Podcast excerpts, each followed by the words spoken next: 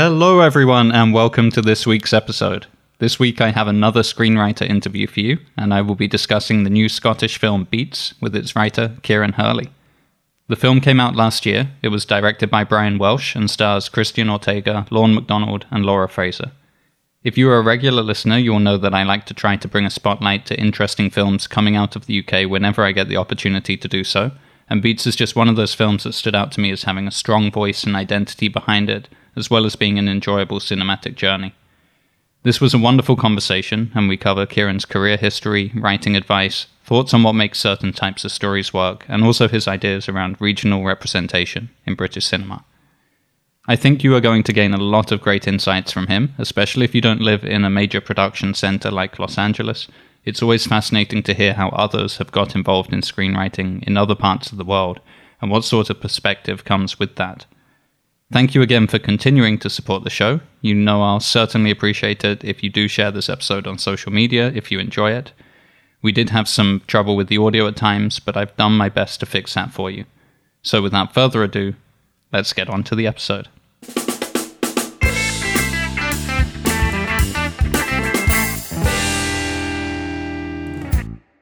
Hello and welcome to the 21st Rewrite, the podcast about screenplays and the process of writing them. I'm William Coldwell, and today I'm joined by Kieran Hurley, who's calling in from Scotland. Kieran is the screenwriter of Beats, which is based on a stage play that he produced earlier in the decade. So, Kieran, welcome to the show. Hi, thanks for having me on. It's a, it's a pleasure to be here. So, could you introduce yourself for the listeners? Let's start out with how you first got involved in writing for the theatre. Oh, and, and writing for theatre. So most of my writing, up until um, writing Beats, screenplay, which was co-written with the director Brian Welsh, most of my writing has has and had been in in, in theatre. I guess the question of how I got into it, whoa, uh, that's a big one. I um, I'm not sure how much your listeners uh, care about the ins and outs of various factions of contemporary theatre production, but uh, I, I, guess I, I, sort of started making theatre in quite experimental, sort of like devised sort of context in a big in big you know as a as a student with a big sort of squad of other people that were interested in the sort of experimental and the avant-garde. And it was through making work that way that I then started writing sort of text for performance, and then eventually my gang that I'd been making work with all sort of disappeared to go to other parts of the world or to go and sort of pursue something else in their life. So I just I wrote a solo show, not out of any real desire or conviction that I needed to be some kind of monologuist or whatever, but just because that's economically what I had available to me. Sure. You know, I couldn't afford actors, I couldn't afford anything else. So I wrote a story that I told in front of an audience, which I was allowed to do in a venue in Glasgow called The Arches, which doesn't exist anymore, but was fundamental to my development and fundamental in other ways, which I'll talk about later, to Beats as a story. So that's how I got into it. And Beats the play was um, was a, was one that came a, a, few years after that sort of first one, but I was still playing around with telling my own stories on stage. Uh, I also now write plays in a more sort of uh, conventional relationship with a writer director process. Mm-hmm. But Beats uh, was a story that I wrote to be told and performed on stage by me into a mic, joined on stage by uh, a DJ, a guy called Johnny Whoop, who soundtracked the whole thing with like a kind of period soundtrack of acid house and ambient electronica, and it was a it was quite a quite an event um, for us for the small scale that we that we made it in. But that was that's kind of that's getting on the beats, but that's like my way into to, to, to, to write in for, for theatre. If I don't know if you want any more than that. no, no, that's great. Um, so, did you study drama or creative writing at university, or did you get into it another way? So, yeah, it wasn't a creative writing course. It was like theatre studies course at Glasgow University, a degree course, and uh, and and I guess one of the things about these sort of arts and humanities uh, degrees is it wasn't actually like a formal practical training. It wasn't like um, there wasn't any like tutoring in creative writing. You know, the writing that you're doing for the course is essay based. It's academic. It's like preparation for postgraduate study if it's preparation for anything at all. So the really important part outside of everything that I was learning on the course was actually like about connections made across peers. You know? Um, uh, and the opportunity to spend a few years like kind of playing around in a sandpit of ideas. So um, so that yeah, that was the course, but it was Glasgow University. I'm originally from Edinburgh, if that means anything to your listeners. Hmm. um, but I, I, left Edinburgh to study in Glasgow, and I still live and work here now. Yeah, I can. I think the the listeners in Britain will know, and for yeah. the Americans, we can clarify that Edinburgh is the capital of Scotland. Yeah, yeah, Glasgow is not too far away from it, but they they have very distinct regional identities. Yeah, they do. They really do, even though they're really really close to each other. Interestingly, I I spoke to Brian Dunnigan, who is also from Edinburgh, and uh-huh. he was um, one of the heads of the London Film School for for many years yeah. and developed their master's program in screenwriting. And he suggested that the Scottish education system did encourage a lot more creativity and more general knowledge of more subjects than the English system, which tends to fit us into more narrow streams from a younger age. I don't know if you had any experience with that or any any feelings about maybe getting that out of the Scottish education system? Yeah, well, one of the things the Scottish system does for some reason, and I'm not quite sure like what the, the, the, the rationale is for it, but you you uh, an arts and humanities degree will be over four years rather than over the three that you do in England, and so you have this year at the start where you can like jump ship into different courses if you need to. So you're not necessarily going to major in what you start out doing in first year, if that makes sense. So um, it does actually, yeah, there's a little bit of room for dicking around. I know that sounds terrible, but it's hugely important part of growing up um, and hugely important part of finding yourself. And if you embrace it properly, hugely important part of learning who you are as an artist, should that be the path you're on, you know? So for me, that was, yeah, no, that was a, a, a big part of it was um, I mean, what is a university education for if it's not for some part of self discovery? I think we're losing so much of an understanding of that culturally that it's very, very important to hold on to. Yeah, I agree. And I think one thing we're learning as we're writers as well is that failure is part of the process and having more time to develop is is also acknowledging that along the way you're going to make mistakes and learn from them yeah. as opposed to wanting to be assessed all the time at, and trying to hit the best marks every single time. Yeah for real. I hadn't even really thought of the parallels there with like a writer's development and like that sort of time studying but but you're right the, the same applies. All right so let's try and um, share for the listeners who are not aware of what the original stage version of Beats was like. Mm. Could you maybe paint a picture of what someone could expect if they were? I've seen a little clip. I think on YouTube there's only a few clips of what was happening, but there is, I think, a two-minute one yeah. of a, a trailer for for the stage play. But yeah, and those those clips are like this was theater with tiny budget. Do you know what I mean? We had something like, as well as the in-kind support of like getting to use the, the marketing and the rehearsal space of the venue and the technical support. Like there was lots that they, that they gave us in terms of actual money to play with. Like I had like a few thousand pounds to like pay myself and everyone else involved and all of that. So it was rough around the edges. And this is before the days of digitizing everything. Pre-COVID times, it's getting really like it's really on trend in theatre to have like really high-end digital versions of your work. It's like that it just didn't exist when I was making beats. So anything you can find is a shadow of what it was because it wasn't made for that context. Do you know? Yep. Um, but essentially, in terms of say for your listeners who won't have had an idea of uh, of what the original stage play was, that'll be most of your listeners. I should have thought. Um, Quite possibly. It was me in a wee black box theatre usually for the most of the time sitting at a desk reading into a microphone. Uh, I guess allusions to the work of Spalding Gray, if anyone wants to look him up. And behind me is a, alongside me is a dude at a set of turntables. Right. And behind me is a big screen. Mm-hmm. Uh, and off stage is a VJ, a guy called Jamie Wardrop, who was live mixing sort of like ravey period visuals that also illustrated the story I was telling behind me and the room was filled with like haze and smoke and moving light and really sort of like pulsing with the kind of um, technical apparatus of a rave or club event to make it feel like it's creating a kind of ambience and atmosphere in which the story could really authentically live. since we're not working with actors or working with literal representation, I'm doing my Jackanory like on ecstasy act, and Jamie's painting portraits of it digitally behind me, and Johnny's soundtracking the whole thing, and we we had to hire in like speakers that are beyond what you normally get in a in a theatre venue that size for it to for it to properly work. So it was quite a pulsy, ravey, sweaty kind of affair for a piece of storytelling theater mm-hmm. um, and it made for quite an interesting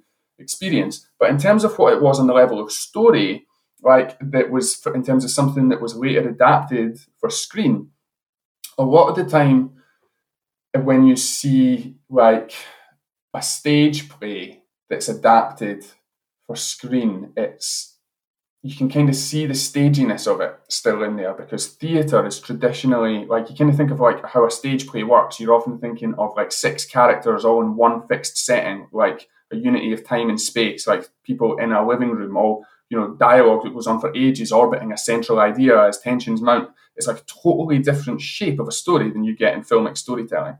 Whereas the difference with Beats is because I'm telling a story in the third person, it still followed a fairly conventional and fairly recognizable in film worlds like hero's journey arc, if that makes sense. Like the story itself traversed through time and space and followed like quite a conventional coming of age narrative. It was like a road movie for the stage. Do you see what I mean? Yeah. Um, so it made the process of adapting it for screen like in some ways much more sympathetic but yeah, it was uh, it was not written with that in mind. I had no preconceived notion that what we were going to do somewhere down the line was turn it into a film. It was really just at the very, very start of me getting to be paid anything whatsoever for um, for writing, and it was before I'd had a proper like theatre commission uh, as a playwright. So I had no notion that we were going to be turning it into a film. I just wanted to make a great theatre show, and I think we did that. Yeah. It was a bit of a calling card for me for a while. Um, but it was a while ago now. Well, yeah, one of the things I wanted to ask, I think you've painted a really great picture here of kind of what someone would have seen when they went to see it as this original production and I, I can see how when you're doing a narrative this way, you've almost created something like an outline, yeah. which is kind of before you write the screenplay, you've got this, you know, eight to ten page document where you've kind of lined out how you expect the story to progress. Yeah, exactly. But one of the things I'm wondering about is also the fact that as a writer and you're performing this work, mm. you're getting immediate feedback from an audience on any specific night as to what is working and what is not working yeah. in a way that, you know, really is often reserved in the screenwriting world only to the comedy writers who also perform stand up mm. and go out and try out material in front of an audience and then get that immediate feedback. So did did that influence any development of the story? Did you start to notice anything that was working better than something else and adapt the story according to the audience response? I think there's always subtle versions of that, and the play the, the play version went through various stages of development and tryout amongst like a sort of supportive community of peers or whatever, you know, before it first hit a full audience.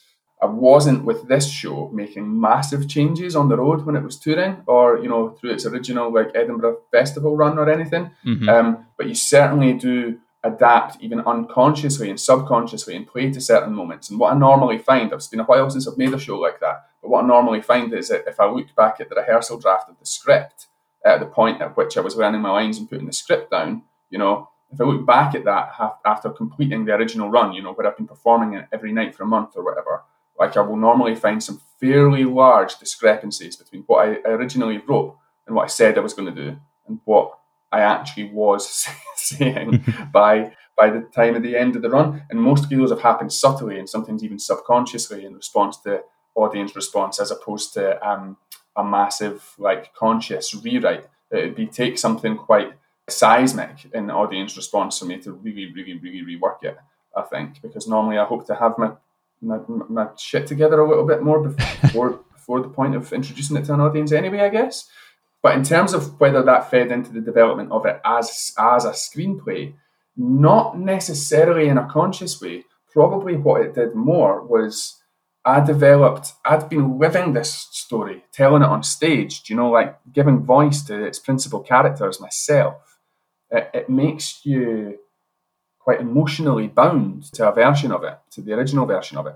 So actually, that was in some ways quite hard when it came to adapting for screen because um, I'm sure this is the case for anyone adapting their own material or letting someone else adapt their own material, whether you've been performing it or not. But there's a there's a process, a hard and painful process of letting go of things. Yep. Uh, you know, so there's th- there's things that worked on stage that were never going to work on screen, and then there's things that need to happen in, in, on screen to grow this small story into something bigger and more substantial that can carry the the, the weight of a, of a of a 90 minute screenplay. So that kind of experience of performing the original play text in front of an audience multiple times yeah, on one level, I guess I did they did develop the play a bit more. In terms of how it then developed later as a as a as a screenplay, it probably just made me slightly more reluctant to let go of things that I could have let go of sooner. Do you know?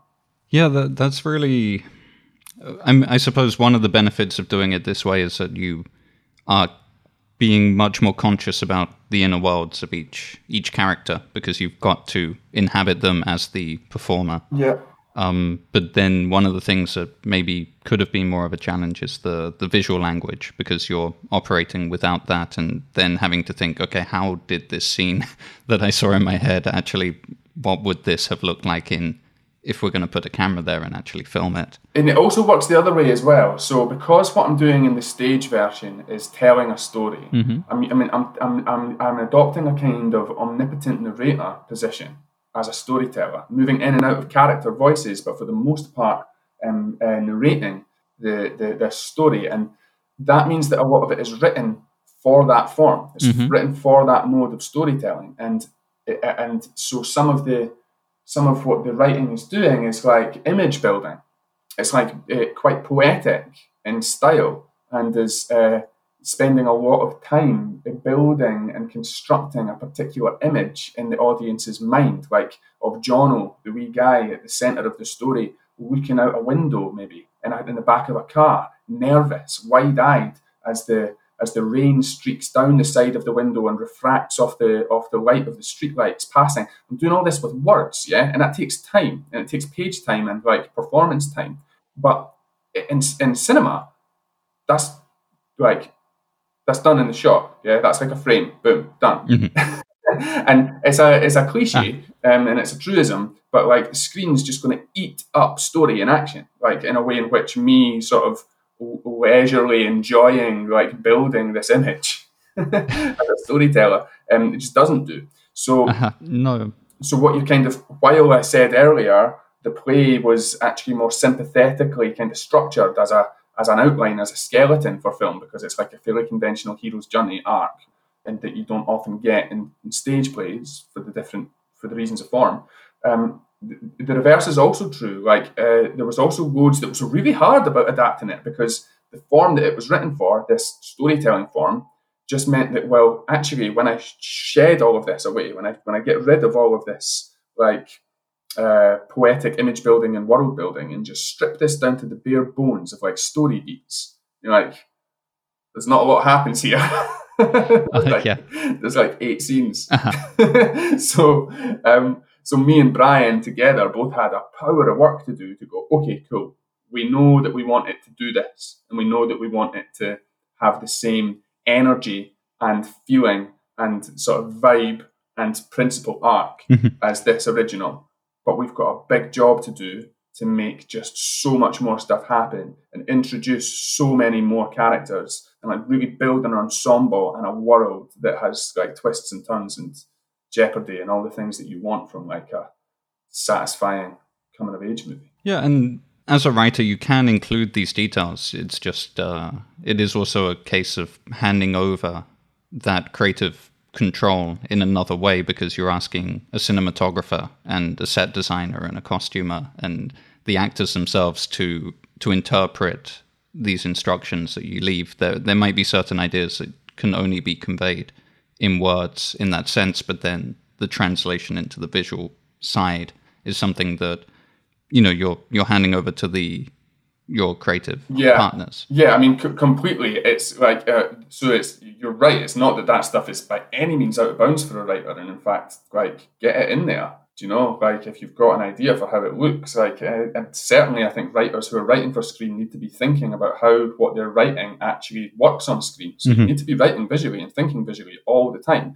My point is, I guess, or my reflection is more just about the um, the amount of time, storytelling time taken to enjoy that particular image on the level of words in this kind of storytelling theatre world mm-hmm. is, is, is, is something quite different in, in writing a screenplay, I think. Do you know? So it's like there's just there's there's just a lot more shit needs to happen. like it's just in the original, it was like a one hour, seventy minutes probably it ran at the play. It only runs at twenty minutes less than the film, but so much more stuff happens in the film, like a crazy amount more stuff. If I was to beat out what happens in the play as like a beat sheet for for for a screenplay, it would be a 20 minute short. It really would. So yeah, it's just a fundamentally different medium, and It's a completely different skill set. They feel so related on some level uh, as skills, and I guess they are. But there's just a there's a lot of different stuff going on. Yeah, I, th- I think that's really important to have that acknowledgement at the start. Is to say, is this a film? Yeah, because this is, this is something that comes up a lot in my writers group, which yeah. has people who want to write for television and people who want to write for film. So there's always that question coming up when someone has brought a certain story in and it's just not quite working in the format that they think it is. Someone might have an idea, they think this could be a film. But really, how much content do you have here? Is, is it 30 pages? Does this work better as the introduction to a larger story? Yeah, and then definitely. there's also shorts. And I guess when we're starting out, like shorts are a brilliant place to begin because they're they're lower budget. There's more experimenting, and you can try and you know really hone your skills to tell a story in a in a shorter time frame. Yes, exactly. Yeah, and so it is a question always worth asking. The tricky thing is when you just don't know the answer. I've been in sort of like um, like pitch meetings um, or even like early stage development meetings where the question's been raised. You know, are you sure this is a feature film? Feels to me like it might be a TV drama.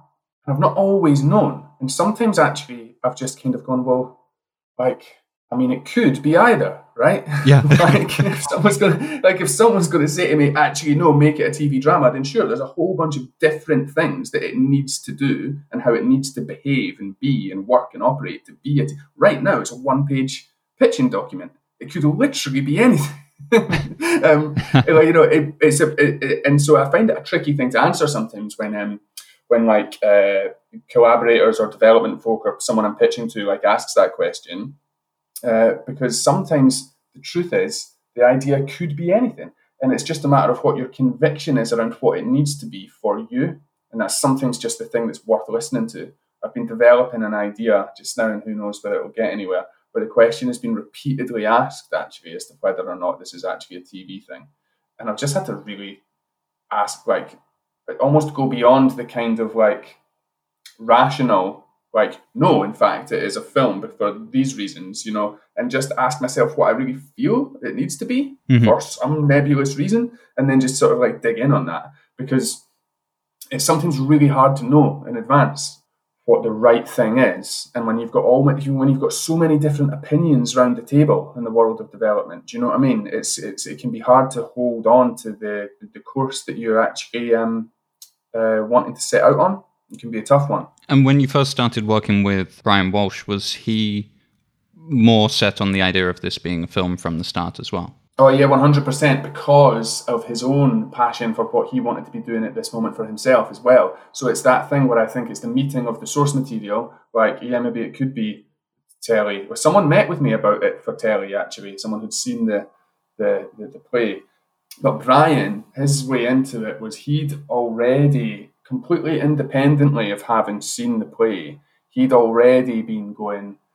I think he'd been doing a bunch of telly um, before uh, doing beats. He did a he did a film that was almost entirely self funded and produced out of film school, which ended up doing really quite well, called In Our Name. And then he did a lot of telly and a lot of great telly, and he was wanting to make a feature so that was his conviction, if you like. you know? He, he wanted to make a feature, and he and he had already. This is prior to even knowing that the film that the play Beats existed. He wanted to make a feature about the 90s rave scene in Scotland. um, and uh, at the time, he was thinking maybe it'd be set on the East Coast. Um, the, the, um, but anyway, he was talking to a friend about this, and the friend recommended that he go and catch Beats, which happened to be shown for just like a few days at the Bush Theatre at that time. This was back in 2012 when Beats was just brand new off the shelf. And um, so he came along, and then I didn't even have an agent at this point. So he was sort of flirting with me and I was treating him with all the suspicion with which I'd been taught to treat like people from the big bad film industry that are going to come and exploit you.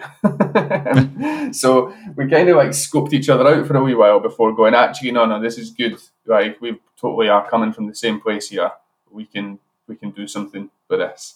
But yeah, all of that's a long-winded way of saying for him, it absolutely was a film, and that was because the play worked as a film. Like I don't think he would have suggested adapting the play if he didn't see it working as a film. Hmm. But he was also coming to the process with a conviction that what he wanted to be doing at that point as a filmmaker was make a feature film. So I think that these convictions that we have as, for want of a better word, artists are as much a part of the um, you know what we need to be doing now for us. That's an important part of the conversation in the whole what is it? Is it a this? Is it a that? Is it the other? Do you know? It certainly was in making beats. Yeah, the the way you kind of describe it in in the sense of he was interested in making something also set in the the same Mm. realm. Mm. That it feels like there's something kind of zeitgeisty about it, or maybe even to tie that into the the hero's journey concept that you've mentioned. Yeah. uh, you know, Jung's idea of this kind of collective unconscious that Mm. maybe other artists around the same time are also processing. Well, you know, the '90s are kind of becoming history now. That Mm-hmm. they have passed, and what happened during this time? What did we learn from this? And to kind of follow up with this question, something that I've been interested in asking you about is, of course, the, the film is set in this unspecified location in central Scotland.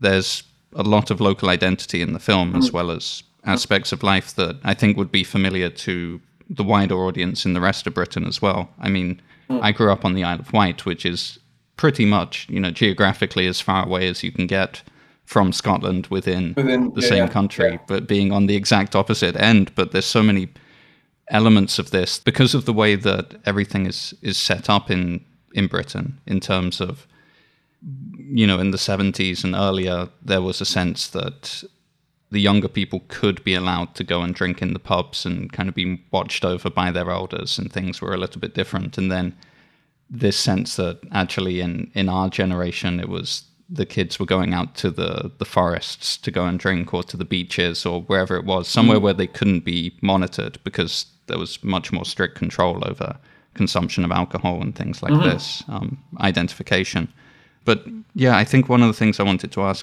you know when i started writing i set my first story on the isle of wight you know why why do you think we do this why do we like to write about where we're from uh, as writers Oh, it's a good question, isn't it?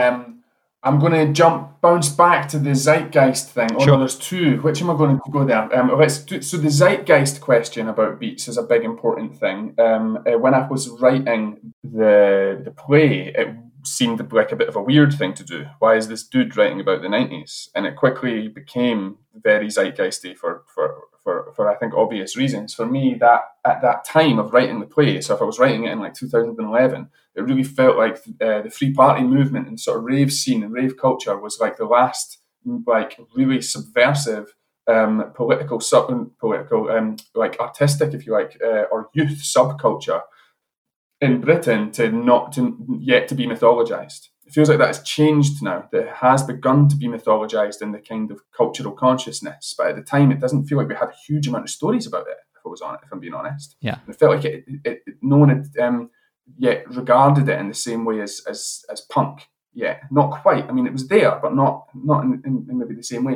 And then as we were developing and writing the film, like all of these '90s stories started coming out, and it sometimes it was a bit like, oh no, like Shane Meadows brought out "This Is England '90" and stuff, just as we were like trying to get the thing financed, and we were like, is this good for us or bad for us? I just can't tell. and it's sort of constantly you're in that place where um, sometimes if you feel you just accidentally happen to hit a finger on a bit of a pulse, and yeah, like maybe it is sort of understandable within that kind of Jungian framework you were offering. I don't know, but it, it did certainly feel like something that people had an appetite for. But then the other thing you were asking about was um was about writing from like where we're from and our own experience. Mm-hmm. Oh, and it's a big one these days, isn't it? Because there's big sort of ethical, political questions um, uh, that are very present nowadays in the sort of discourse around storytelling, around yes, writing from your own experience, but also around like how, the extent to which um, people should or shouldn't go beyond that and write around and write from positions that are like entirely different to their own lived experience. You know, uh, for me, the thing about writing about where you're from as as one of those old truisms, isn't it? People say to you, "Write what you know."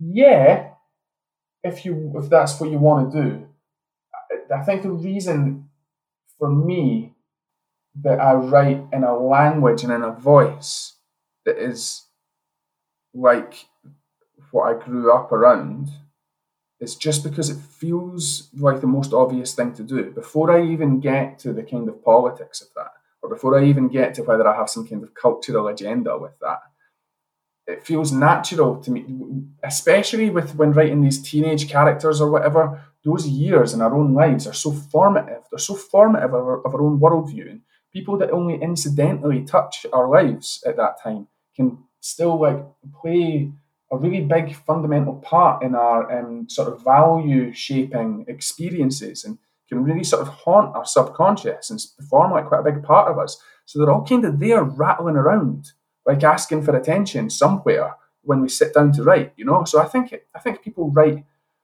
about where they're from in order to make sense of the world from where they're standing. You know, I think it's as as um simple and as complicated as that, really. But then for me, once, you know, that's all true, but then there is also the thing that comes after, which is I do want more Scottish accents on screen, like performed by Scottish actors. you know, like there is yes. even even for me, like a middle class, like white, like thirty four year old man can still like uh, even I am still going. There's a dearth of representation here, even just on that issue. Do you know? Um, which is obviously nothing like a dearth of representation in other in in, uh, in other ways. But but it's frustrating for me that the people who um, people who talk like ordinary Scottish people talk aren't on our screens more. You know, so like one of the one of the best uh, some of the best feedback we got on the script and development was when someone read it who hadn't read it yet, and it was quite late on, read it and fed back to Brian, he was like, "That is how people. That's how Scottish people talk." And I've never read a script that accurately feels and reads like how Scottish people talk in the same way as this. And that that's not it's not something we were trying to do or whatever, but it was so gratifying to hear. You know, um, it really was. So all of that stuff matters to me too. Yeah, when when your particular culture or subculture or you know geographical area yeah. is associated as well with let's say one particular film that isn't painting it in the greatest light which would probably be Trainspotting. you know if, if yeah. anyone says they've seen a scottish film it's Trainspotting yeah. Beats doesn't necessarily feel like it's in any way responding to that to me it feels like it's more akin to things like sing street the irish film mm. about um, young teenagers mm. who want to form a band, yeah. and that's set in the eighties, I believe. You know, with with a lot of nostalgia in it. You know, Derry Girls, which is yeah. you know making comedy out of these authentic situations from how it's like to grow up in these different parts of the UK that don't really get any attention on them unless people are looking at all the social issues, uh, Bloody Sunday, mm this kind of stuff. Mm-hmm, mm-hmm. Um, so it's it's also kind of this pushback to say that no, there's a lot of life and joy and lots of things to celebrate in these places as well. That's really lovely to hear you say. And one of the things that we were both, and Brian in particular, when it came to actually like shooting and cutting and making the film, um, that one of the things that he was really, really, really keen on was like that this is a story that is told at the boys at eye level with the boys. It takes their experience of the world like really seriously and cares about it and it's not it's not zoomed out slightly in, in order to make a commentary about their lives there's absolutely like no shade on some of the brilliant films that have come out of the tradition of like uh, socialist social realism in British cinema. Um, but our film was doing something slightly different. We're not going, we're not inviting an, an audience to look at these boys from this town in a particular way to ask and provoke a bunch of questions around them. We just want to tell a story that is actually of their level a little bit more. Yeah. And that's kind of how it's operating a bit. And our reference points in that were actually mostly not British cinema.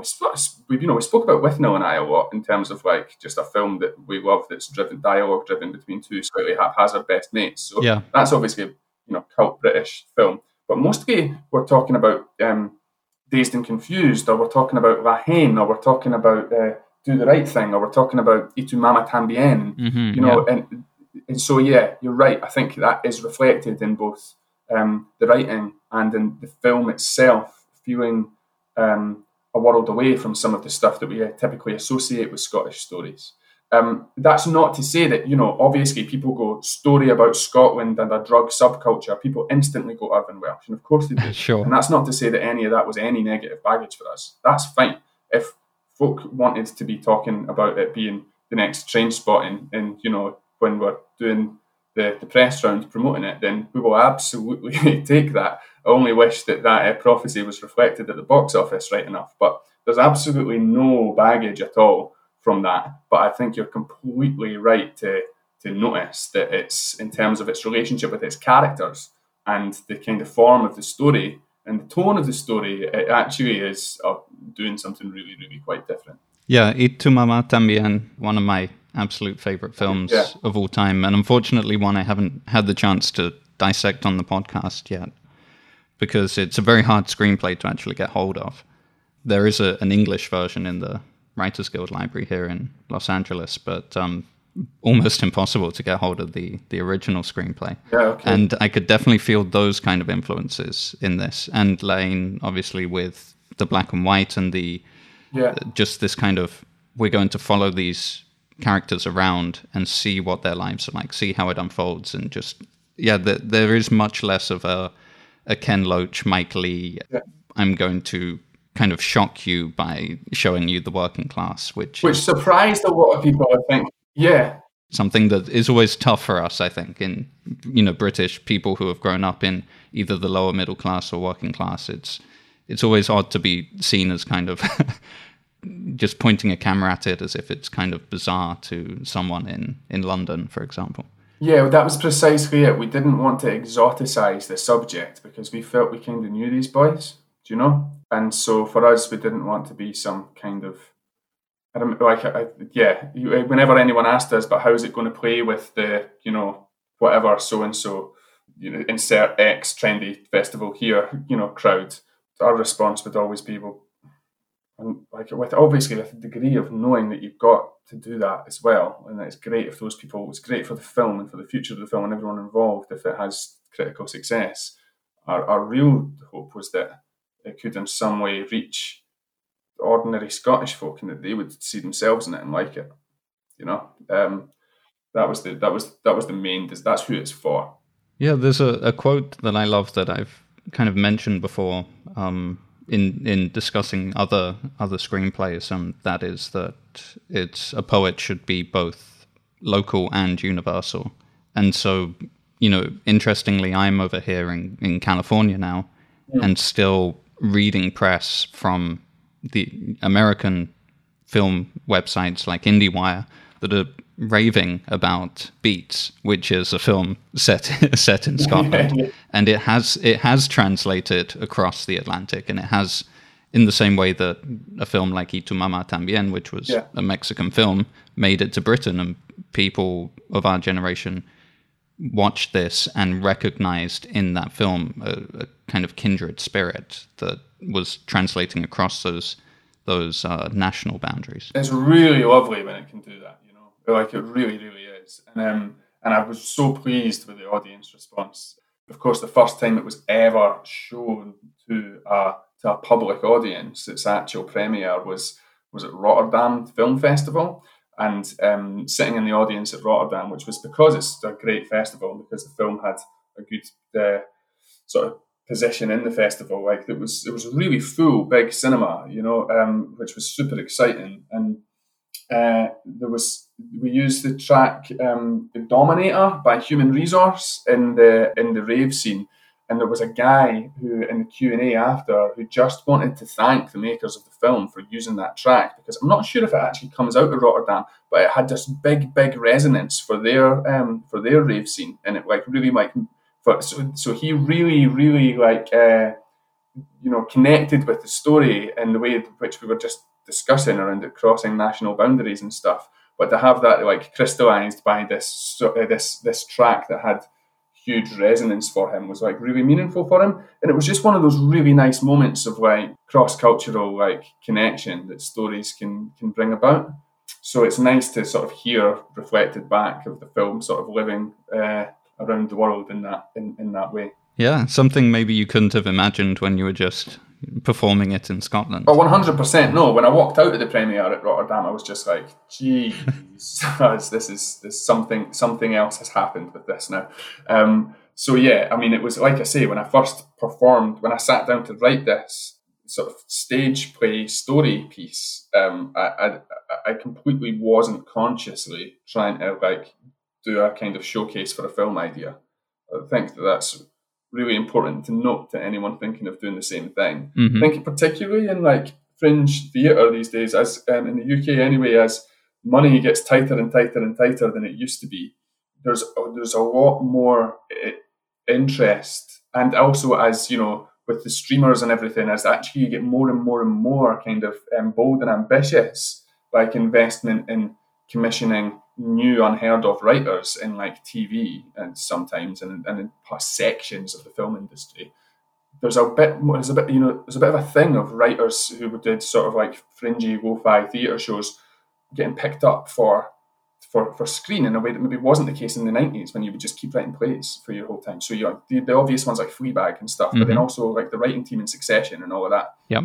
And that's cool and exciting. I think one of the dangers is that folks starting out in theatre now then sort of see that as the path and then set to set out to write their like one hour like Sogo Edinburgh Fringe show um, with a view to it being like feature film ready or with a view to it being like six part comedy drama adaptation ready, do you know? And actually, I think that that is probably going to be death to the whole enterprise. You know, one of the reasons Beats the Play worked is because I, I set about to make a theatre show and then it worked on its own terms, which made people notice it which then gave me the opportunity to adapt it into something else. But that process of adapting it into something else meant really thoroughly killing the original thing stone dead first and then building it back up from there. Mm-hmm. Um, yeah, so yeah. Yeah, so it's more about being prepared, having the story you want to tell. Yeah. But really honoring the format that you are telling it in. Definitely. not trying to jump ahead one format and seeing something as a stepping stone to something else. Yeah, to not use whatever you're doing in the moment as an advert for something else, because then it will only ever be an advert for that thing. And then people are going to see that and go, well, this isn't a very good theatre show. This feels like an advert for a TV show. And if you don't think you've written a very good theatre show, they're not going to, you're not going to be first in line to write them a TV show. You know, it is one way of looking at it. I'm sure there's others, but like um, certainly my experience was I didn't mean to write a film, and that's yet somehow where I've ended up. Maybe I'm just lucky as well. I don't know. I guess so. Well, they I think they combine luck and preparedness. Yeah, they do. There's definitely a sense in what you were doing in that nothing was holding you back. You felt like all right, I don't have any actors, I don't have a director, I'm going to do this yeah. myself and I'm going to figure out a way to make something, which is, you know, the kind of the as long as that energy is there, I think you can achieve something. It, yeah, in Scotland actually, where I was living, in, where I'm living, where I live and work now, and where I was when I was making that was actually a kind of decent place in which to do that. You know, you, was, uh, you could the the community and industry of, around theatre and the arts was substantial enough to be able to sustain the early stages of someone's career if you get lucky and if you try hard and are all these things and if things align for you but also small enough for you to only to always be within spitting distance of like I'm, if I'm someone who's a complete unheard of, unknown guy doing this thing, but you, you, are able to get the Traverse Theatre or the National Theatre of Scotland or whoever in the room. Do you know? Yep. So uh, it, there's a little bit less jostling for attention. Do you know? So um, so yeah, but it is just about that having a kind of can-do attitude about it, really um, and having the desire to get your story heard by people. Really good. Um, I think there's lots for people to think about just with that. Mm. Um, maybe now we could move into the actual discussion of Beats itself, just the you know the story and the yeah, characters. Sure. So one of the things I wanted to start out by talking about is how you set this up, how you begin the story, because I think you've got these intersecting but parallel worlds. You've got Spanner, who's from a very difficult home situation mm. where he's got this older brother who is verbally abusive, physically abusive, a real bully to mm-hmm. to his brother, and you know. Then you also have um, Jono, who's got kind of the, I wouldn't say the opposite home life, but it's got that that veneer of respectability that makes them want to distance themselves from from families like like Spanners. Mm-hmm. But there's still that kind of sense of in both families there's there's a, a little bit of maybe oppression or mm-hmm. authoritarianism that you know something that's pushing down the individuality of these these two boys and that seems to be kind of where the spark of their their friendship is is colliding here is because they they both have that feeling of wanting to be autonomous and figure things out for themselves. You know, the typical things that teenagers want to do. Mm-hmm.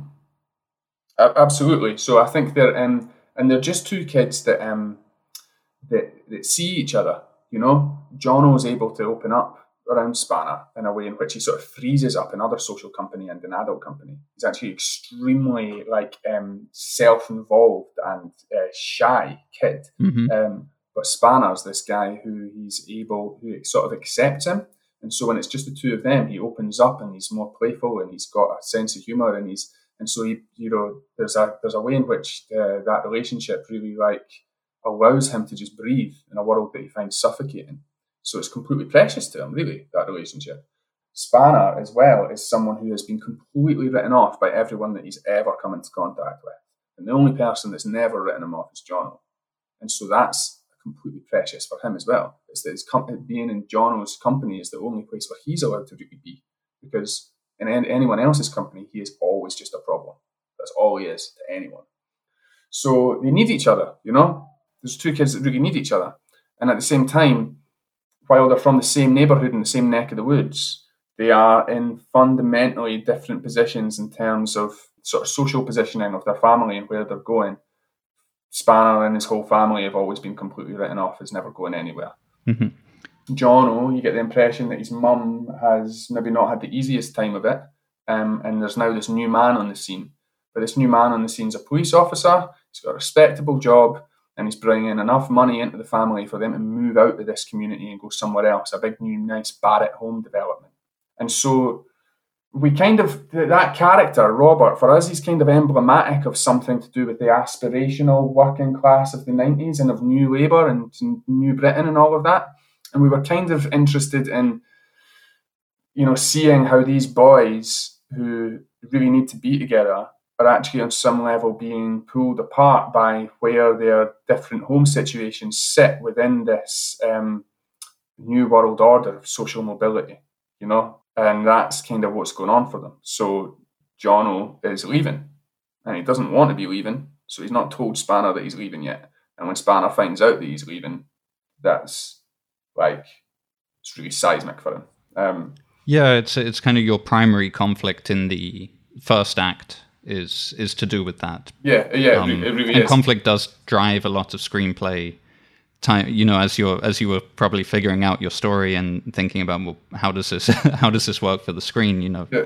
often one of the things is where is the conflict which is always a difficult balance when you want to show a friendship yeah. but of course yes these these forces it ties more into the themes where for for you know listeners who are not from britain or maybe younger and don't really know kind of the political situation of the 90s we had kind of the death throes of thatcherism with john major yeah. just kind of those last few years of a conservative government. And then, of course, New Labour comes onto the scene promising upward mobility and education for all, and that education, primarily through the university system, would lift aspirational working class people up into the middle class, and that this would be the solution to a lot of the social dynamics, social problems in Britain that the gulf between the working class and the middle class had been widened under Thatcherism. Yeah, yeah, exactly. And so it's one of the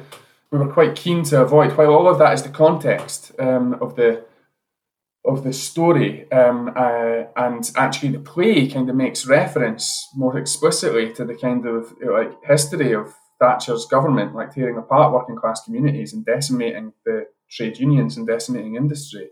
We just decided we took a, a eventual decision, and it took us a while to get there. We just decided to give some of that stuff a bit of a steer away from that in the in the film because we just felt that it become or the word trope has become a trope, but do you know what I mean? It's become quite in some ways a predictable. Like we, we didn't want to go here's you know have a montage at the beginning and go here's Thatcher, you know she's done the stuff and all. Like we all can know what that film is in, in British cinema. So for us, it was much more interesting to think, even though we've got a, a Tory government in 1994 and the criminal justice bill is a piece of conservative legislation, and that's really, really important. The other significant uh, political thing that's happening in 1994 is John Smith dies, and Tony Blair and Gordon Brown are having the initial meetings and forming the initial political pa- pacts in the Labour Party to establish new Labour. And that's the direction of travel that we're on as a country, and that's what sort of connects it into now, if you see what I mean. Mm-hmm. So we were more interested in following that, the context of that trajectory I think maybe we let John Major off the hook as a result a little bit, to be honest. But there it is. Um, you, maybe you, maybe you can't do everything, but that's certainly what's going on. Um, and what you're saying about conflict, yeah, like that was the key thing was finding when it became clear that this was a becoming a buddy movie in a way in which the play is not. The play is about both boys, but it follows John completely. Um, when it became clear that what we had here was something that was much more a buddy movie, and that was going to be an important part of how it, how it worked. It was all about finding what those fault lines were in their relationship. Yeah, they need each other, but what can they not say to each other? Do you know? Um, what is the what is pulling them apart in a way that they're actually powerless about? What is unspoken? Um, and playing out that those fault lines in the relationship through the action of the film, through putting them in increasingly high pressure situations and taking them on this big journey through the underworld subculture of of the rave scene. Um, it's all about how that context that you're taking them in and how that journey that you're putting them on is bearing on that central relationship. What does it do? Do you know? That's when it begins to really to, to really work. I think.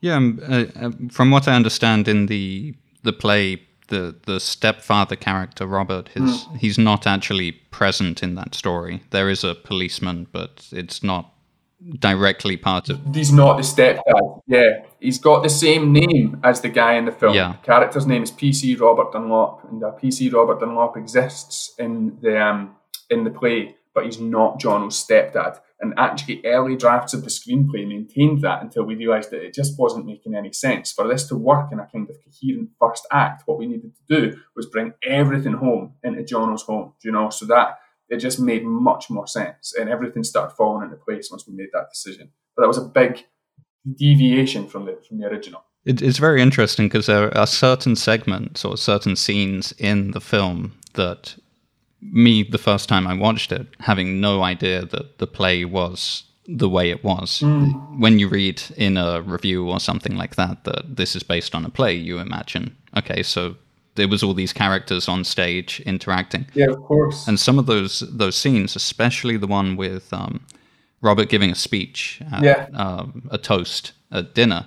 Yeah. I really thought that had come from the stage because it, it lays out so much character, and yeah. I think in terms of in terms of looking at dialogue here, this is this is a speech that's full of these kind of hidden meanings or undertones. I think where you can kind of see this what he's personifying. Mm. Um, and in some ways, you know, there's certain things that he is trying to push Jono in the right direction in terms of, you know, most of us don't want to get in trouble with the law and have a criminal record or the, the kind of repercussions that come from that. But there's also this sense of him, he's kind of worked his way into this family and the, the language he's using of, you know, how proud he is of this family feels quite um, there's some, there's something that's kind of unsettling about the way he puts that. I think. Yeah. And it is interesting to me how that felt like there was there was just a legacy of the theatre there.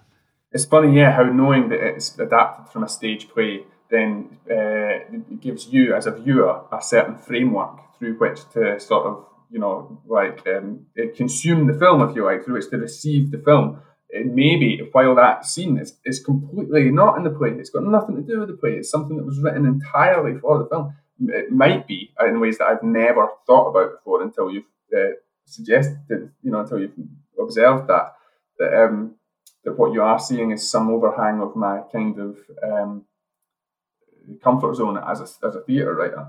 You know, that like if it feels feels and smells and looks and sounds a bit like a bit from a stage play, it's not from the stage play, but maybe I'm writing it a little bit like I write, we might write a stage play. I don't know. Um, but certainly, we're asking that speech to do a lot of work on the level of yes, character, like revealing and unpacking this guy for us, because we then don't spend a huge amount of time with him again after that. Um, but also that is, is doing a lot of thematic legwork as well. There's uh, there's actually there's a Tony Blair speech on in the telly while that's happening, and yeah, there's it's that tricky thing. Our Act One could have been could have lasted ages if you're not trying you're trying to set up things so economically because you're always wanting to stay with your principal characters, We're wanting to stay mm-hmm. with Jono and with Jono and Spanner like through all of this. Um, but there's quite a lot that we're wanting to like establish and get going about the world of it. Like, where are we? We're in 1994. What's happening in this community? This is happening. Who's he in this community? He's this guy. Who's this guy? He's someone else. You know, there's quite a lot that you really want to just get really, really, really clear in the audience's mind so you can just get on with it, you know? And it's very, very hard to do that um, in a way that is both effective in what it is you're trying to do, which is communicate a lot of context and social information and character information very, very, very efficiently, um, and also at the same time doesn't feel false and expositional. It's really, really hard, actually. It's what makes an Act One really hard to write. So certainly, it's the case that that speech, I think, is doing a lot of heavy lifting. Mm.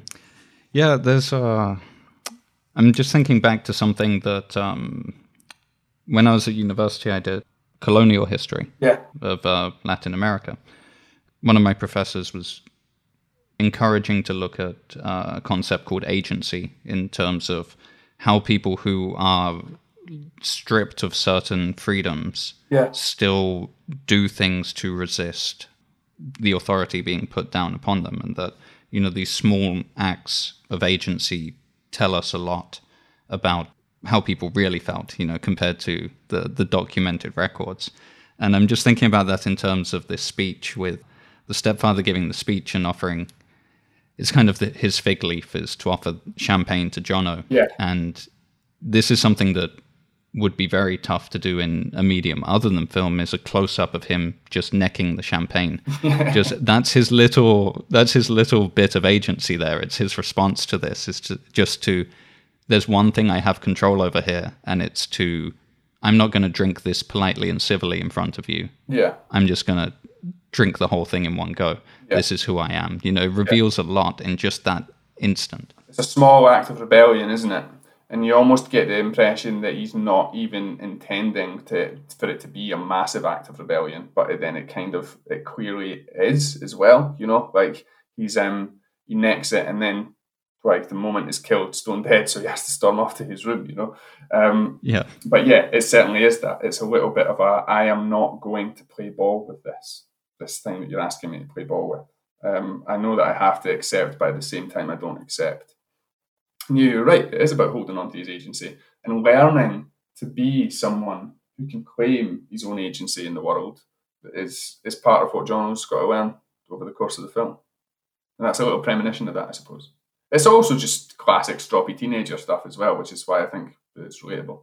Yeah, absolutely. Um, yeah, and another thing I think that obviously setting up the conflict and the positions is is one of the fundamental things you have to do at the start, but another is is the goal.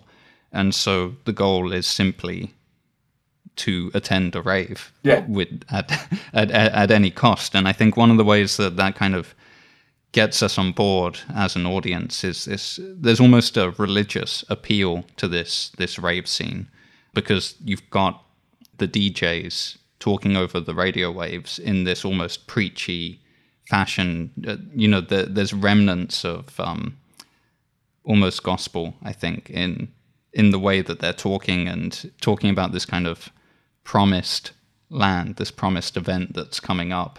But it's all mysterious. You kind of have to be in the know. You have to be following. And so we can, I think, once that's added in, we are kind of on board with everything. You know, we're we're willing to follow Jono and, and Spanner and find out how they're going to get to this place.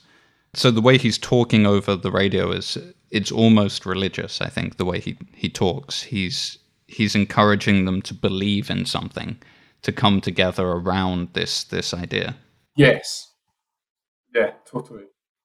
Um, it, it, it, it's it's um, there's for him there's also a sense of um, political purpose to it as well, which isn't there with it, with everyone, you know. Um, but he has he has a deeply anti-authoritarian spirit, and he really, really believes in some loosely defined way in the power of the collective, in the power of collective rebellion or, or against authority.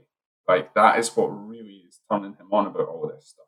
So for him, this is a party scene, yeah, but it's also a protest against criminal justice bill, uh, and it's also a, a statement of like defiance about like collectively who we are as a sort of wild, celebratory, hedonistic people.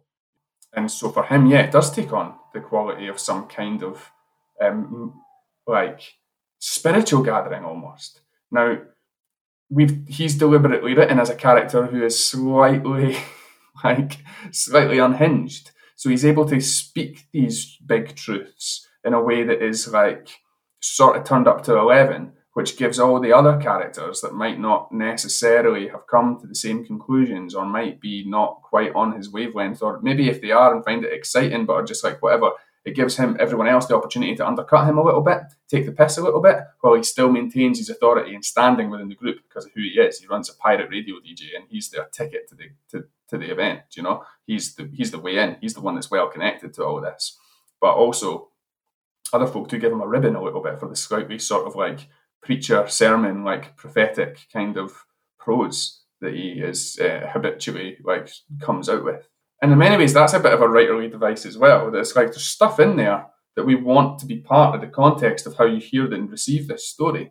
So the story is told very much at Jono and Spanner's level, but there's also all of this big, interesting sort of anarchist sort of thought around it that we want to be part of how you receive the story. And so giving all that to D-Man so he can just kind of like embody it and own it, but it doesn't necessarily have to be something that's operating on the level of our boys who are not not, not, not necessarily bothered about all that stuff or not yet.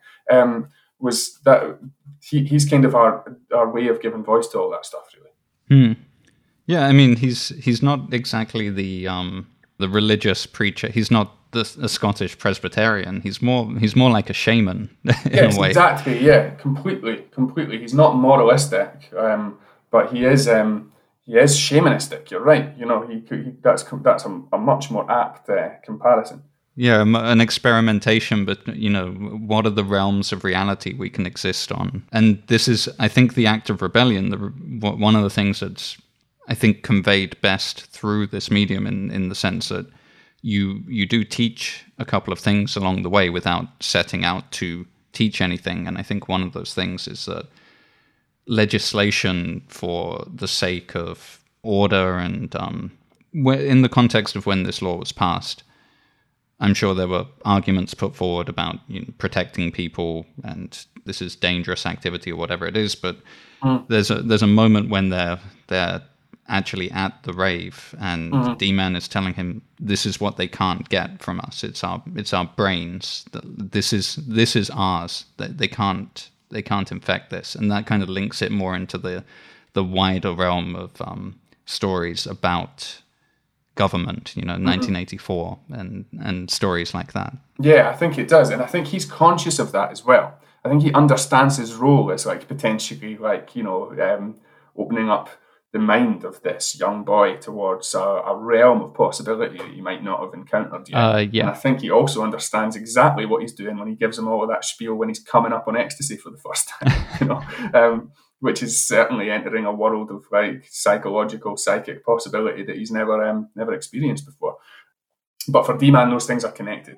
The exploration of the mind and of each other and of each other's presence and company and community that happens under the influence of ecstasy is absolutely about like uh, transcending the authoritarian structures of the society that we live in, which is what both boys want to do at the start of the film. You know, you mentioned it yourself. They're both kind of contained and suffocated by different, by quite different, but nevertheless very real and threatening authority figures. You know, and both of them want to transcend that, and uh, the rave is where they get to do that in the ultimate way. So, would you say you yourself are quite influenced with this hero's journey style of writing in terms of how you structured the story and you know this idea that it does build up? There's i could probably pick out some of these points in terms of there's a refusal of the call you know where Spanner is kind of really trying to encourage Jono to come with him, and Jono saying no. And then, of course, the acceptance of the call when he realizes how important this is to their friendship. Yeah. Did you structure this around that idea, or is that more unconscious in your in your writing? Not consciously. We didn't consciously go. This is going to be a hero's journey story, and therefore there's like a science around this has to how this has to be in order for it to work, and it's going to work this way in order to achieve this thing and do that. It's less that and more that sometimes some of those, I think sometimes it can be quite tired, like approach to understanding screenwriting is to go like there is there are these ways and they have already been set out, you know, like all this Blake Snyder stuff and all that, you know, like um, and then at the same time, when you get if you're getting stuck, you know, you're doing a lot of work when you're writing a screenplay. In terms of what I said earlier about all the how efficient you have to be in, in, in getting various things established in your first act and then trying to like marry like a wider thematic sort of social conversation with the uh, dynamics of this central relationship so that everything is always driven through this relationship and through these two young boys but you're still having and holding this wider conversation about about the world about britain about who we are and how we got to where we are. And like doing all that is a lot. Like you're navigating a really, really, really uncertain sea when you're trying to steer a screenplay through all of that stuff. You know, it's a stormy, stormy ride. And sometimes consulting a little bit of a pre-existing map can just help you steer to safety a little bit and then you're back on track. So we certainly paid heed to some desire to structure it in a in a way that felt like it had a satisfying arc and all of that. But we didn't set out to be like, this is a hero's journey. We set out to adapt the play. It just so happened that the play already had quite a quite a quite a recognizable kind of arc, which was slightly more maybe accidental or impulsive or instinctive. But what we set out to do was adapt the play and tell something that had the same sort of shape and story and energy as the play, but for screen. And so that everything else fell from fell from there really. Of course, the other thing that you're also navigating in that process is notes, is other people's notes, and how much those people are defaulting to their own impulses or assumptions about how a screenplay in inverted commas should look is is its whole other question. And you know, mm-hmm, yeah. those are notes that are sometimes going to be from people who you have a really sympathetic relationship with because they are actually your peers and collaborators. Like if you've got a really good producer, which we luckily did, and or like we've got some script notes from Steve Soderbergh as well, who I never met over the course of the process, but who you know fed back on the script and stuff. Like all of that's great. Um, but then you're also fielding notes from uh, from loads and loads of other parties, like the, where the finance is coming from and stuff. So yeah, so where am I going with the notes chat? Just to say that how much we as writers are defaulting to a bunch of assumptions about how a screenplay in inverted commas again should look is one part of the question and the main part of the question. But there's also like what everyone else is bringing to the table too, because it is a massive team sport. Yeah, and your even the editor will will have that input as well. I imagine completely. Yeah, you know, a lot of the rave scene is going to be just going along to a rhythm that becomes very much just in the the realm of film. You know, yeah. into overlaying images and sound and things like that. That happens towards the end. Yeah, totally. So it's sort of it, it, it, uh, for me, the film sort of structurally like follows quite a, actually quite a small and recognizable arc of being like a whether you want to say hero's journey or whether you want to say a conventional buddy movie like road movie whatever like there's a kind of conventionally filmic shape but it has this one moment you know two-thirds of the way through where that kind of like breaks and we actually spend about six or seven minutes where like no words are spoken and so the whole thing sort of like um, overspills the frame a little bit um, as the as the, the rave scene enters into a much more kind of psychedelic, surreal, like filmic language, you know. And that for me is really exciting. I think that I think it's a really bold thing, particularly that Brian has done there as a director, where the film, I think, just at the point where you're really feeling like you know what it is, has the capacity to completely confound your expectations. Mm. And in, in that sense, I think the emotional part of the journey is something that comes to the forefront. And there's a lot of experimentation in terms of how you convey the emotion itself, especially when you have a character like Jono who has, um, because he's more introverted and is very much on guard around other people. You you have to find these moments to draw out the emotion. Yes. Uh, like one that's a really simple one, but I really love is just when Spanner tells his, uh, Jono's boss that he's died. it's just, it's just such a brilliant, like, hilarious moment because I think we've all been in that situation where you know you've asked someone to do something for you to get you out of something and it doesn't exactly go the way you want but of course this is just like it's 10 times worse you know? Like how do you live this down? How do you explain this? Yeah i mean it, it, really it really illustrates something at the heart of their relationship as well which is for all of the kind of really nice sentimental stuff i was saying about how much they need each other like spanner gets jono in trouble man like a lot do you know what i mean? And he knows it and he plays up to it and he's not afraid to do it in order to get what he wants out of him. Um, and that is one very, very severe example of that, where he phones his work to call him a sickie when Jono's finally agreed to come to like seeking the rave with him, and um, and uh, rather, and he goes deliberately completely over the score and tells him that he's dead. I'm laughing now. I'm allowed to laugh because I didn't actually write that gag. I'm pretty sure that one started with Brian, so it's not like I'm laughing at my own jokes. Um, but yeah, that is a a, a, a key moment yeah, in terms of Spanner's actual arc as well, there is a sense that early on he there's a lot he wants to say to his brother, mm. and the worst part of it, of course, is when his brother actually tries to burn his face on a on a hob in the kitchen. Yeah. yeah. But there's also a sense that this is coming through in terms of the way he's he's telling Jono to be that almost unconsciously a little bit. You know, he's telling him you need to stick up, stand up for yourself with that supermarket manager who's telling you to put all the jars perfectly, and um, yeah, again a nod towards the uh, the lack of individuality that's uh, yeah. allowed to, to teenagers when they're working in these mundane places and they, you know they're stuck at home and all of this.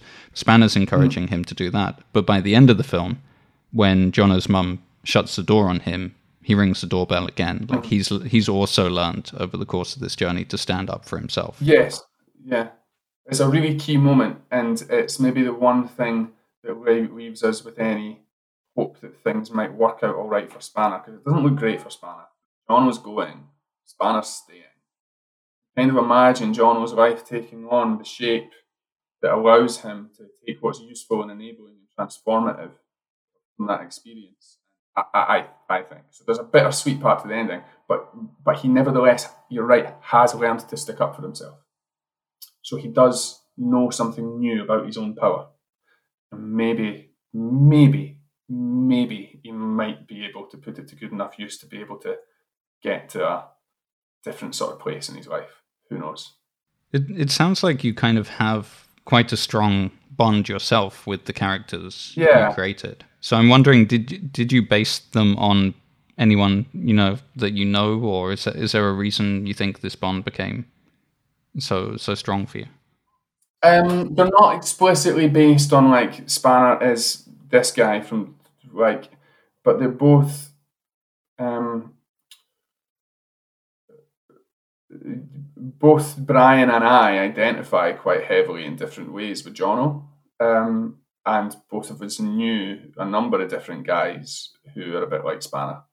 That's you know, that's kind of it. And we were conscious that we were telling a story that was unapologetically celebratory of all that was exciting and uh, enabling and visceral and powerful and important about this scene.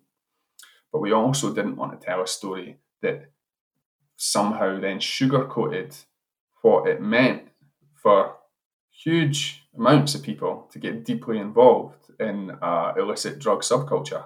It can be treacherous and difficult and dangerous, and it's more treacherous and difficult and dangerous if the if certain parts of your life are unstable in a certain way, or if you're vulnerable in a certain way, or if you're structurally marginalized from the systems and communities of support in a certain way. And so it felt important to us, even though it feels sad, to end the film in such a way where that is hinted at and reflected in one of the characters. You know, Jono says to Spanner, I'll, I'll come and visit you, man. Like, it's cool. And Spanner's like, yeah, yeah, you know. He plays along, but he knows they're on a different track. Um, so in terms of the emotional bond to the characters, I don't know. Like I wouldn't want to say he's he's based on this guy or he's based on him, but we've both got lived experience that resonates emotionally with that relationship. Put it that way. Hmm. So your your lives have informed the characters without it being autobiographical, without it being a story you are telling about yourself. Yeah. Yeah, but in, but it's not autobiographical, but it's um, but it's infused with with us both, you know. And one of the reasons the collaboration worked is the world and the set of experiences that the that the film um, lives in was a place that we could both meet, you know. Um, if it wasn't that, then it wouldn't have worked. So yeah, it's it, there's a lot of both of us in it. Yeah, and and in terms of the ending, maybe maybe to even just look at this right now. What was your intention with that ending, and do you think it was conveyed in the way you'd hoped for? And if it, you know, if you wished it was open to interpretation, I think that's that's a completely valid way of writing it. But then, how do you, as an audience member watching the scene back yourself, start to interpret what you see? We wanted it to be open to interpretation. We wanted it to close the story with the two of them very much together. But I did also want to leave open a. I, wanted the audience to leave asking on some level what happens to these boys. Um, and uh, I feel like there's so much going on in Lorn's performance, who plays Spanner in that scene, but that is infused with pathos. That scene um, from from the work that he's doing, uh, and I'm very happy with that. Satisfied with that.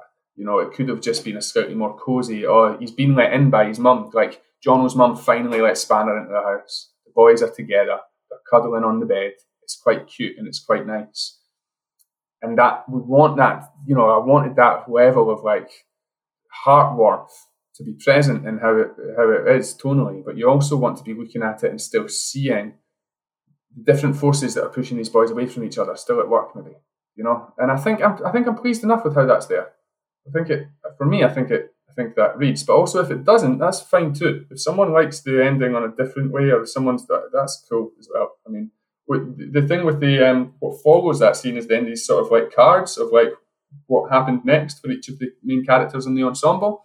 And I guess the thinking about that is about trying to then pull us back into the present day, so that we've looked at this very nostalgic kind of telling of this like gang of youngsters and some of us might have been those youngsters. Um, but personally, I would have been nine in 1994, so it's definitely not autobiographical. But um, uh, it would have been a more sinister tale otherwise.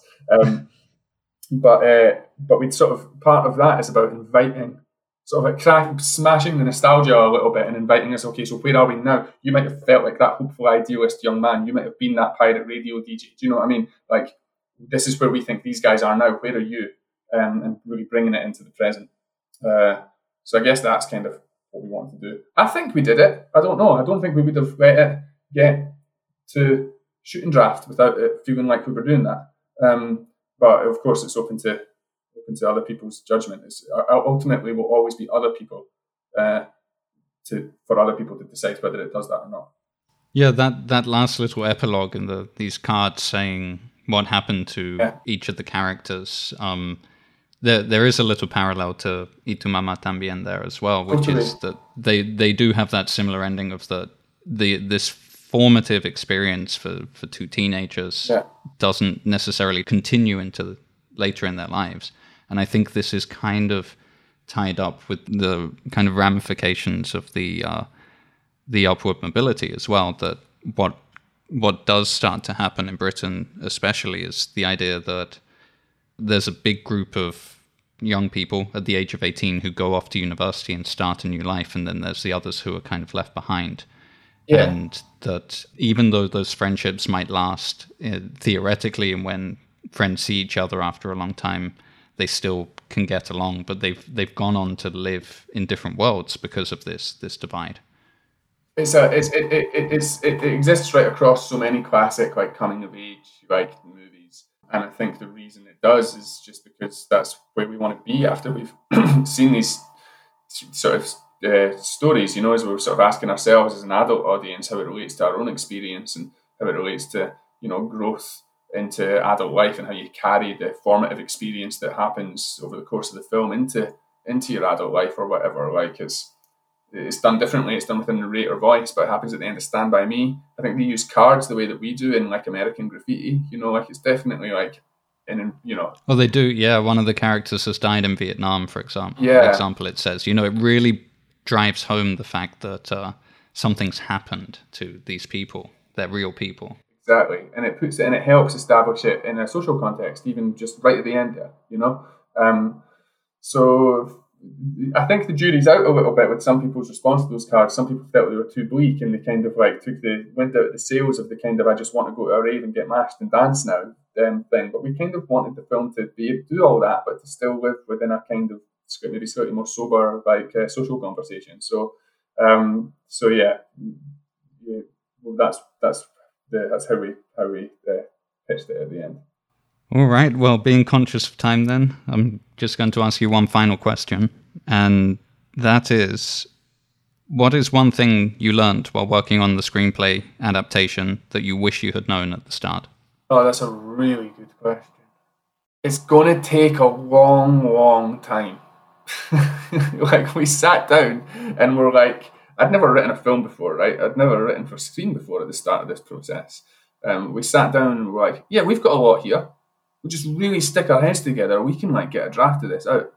But we had to write through so many different versions of what the film was before we even hit upon like what draft one was of the version that you now see, if you see what I mean. Like there was like so much stuff, ideas and thoughts that we had to wade through. And I think that you know, that's just what we had to do. And maybe knowing that in the outset wouldn't even have necessarily changed much, but it would have certainly made the kind of emotional journey of like writing and rewriting and notes and notes and notes um, it, it's slightly more manageable, maybe. Um, I wonder if I also would have just liked to have been able to tell myself that it was going to get made, which I never, ever, ever believed until like, you know, we were in a financing meeting with BFI and I was like, they might actually, they might actually give us the money. Um, uh, but that was all part of the highs and lows. But in terms of like from a writerly perspective, yeah, being prepared to really strap in for doing a lot of rewriting and a lot of work, and that being the gig, you know, it, much more so than anything I'd ever done before at that point. Because even as a theatre writer, I was still fairly early on in my career, and I was operating in such a way where I was mostly doing quite loose, rough and ready DIY stuff, where I would like throw the idea out and get it on a stage. Um, and this was just something completely different, and I don't think I was prepared for it entirely. Um, so that would be that would be my big one. Well, it it does sound like a fantastic journey, and um, now I think it you know you're going to be working on new stuff, and I'm really looking forward to seeing what you do next. Thanks a lot, um, man. Cross your fingers for me yeah. because it still feels like an uncertain time. So I hope I hope to have something to show you at some point. Wonderful. Yeah, I mean it is uncertain, but we're it's also good for writers that we can also have excuses to lock ourselves away, I suppose. I think that's so true, man. And it's been a pleasure to chat with you about the films. thanks.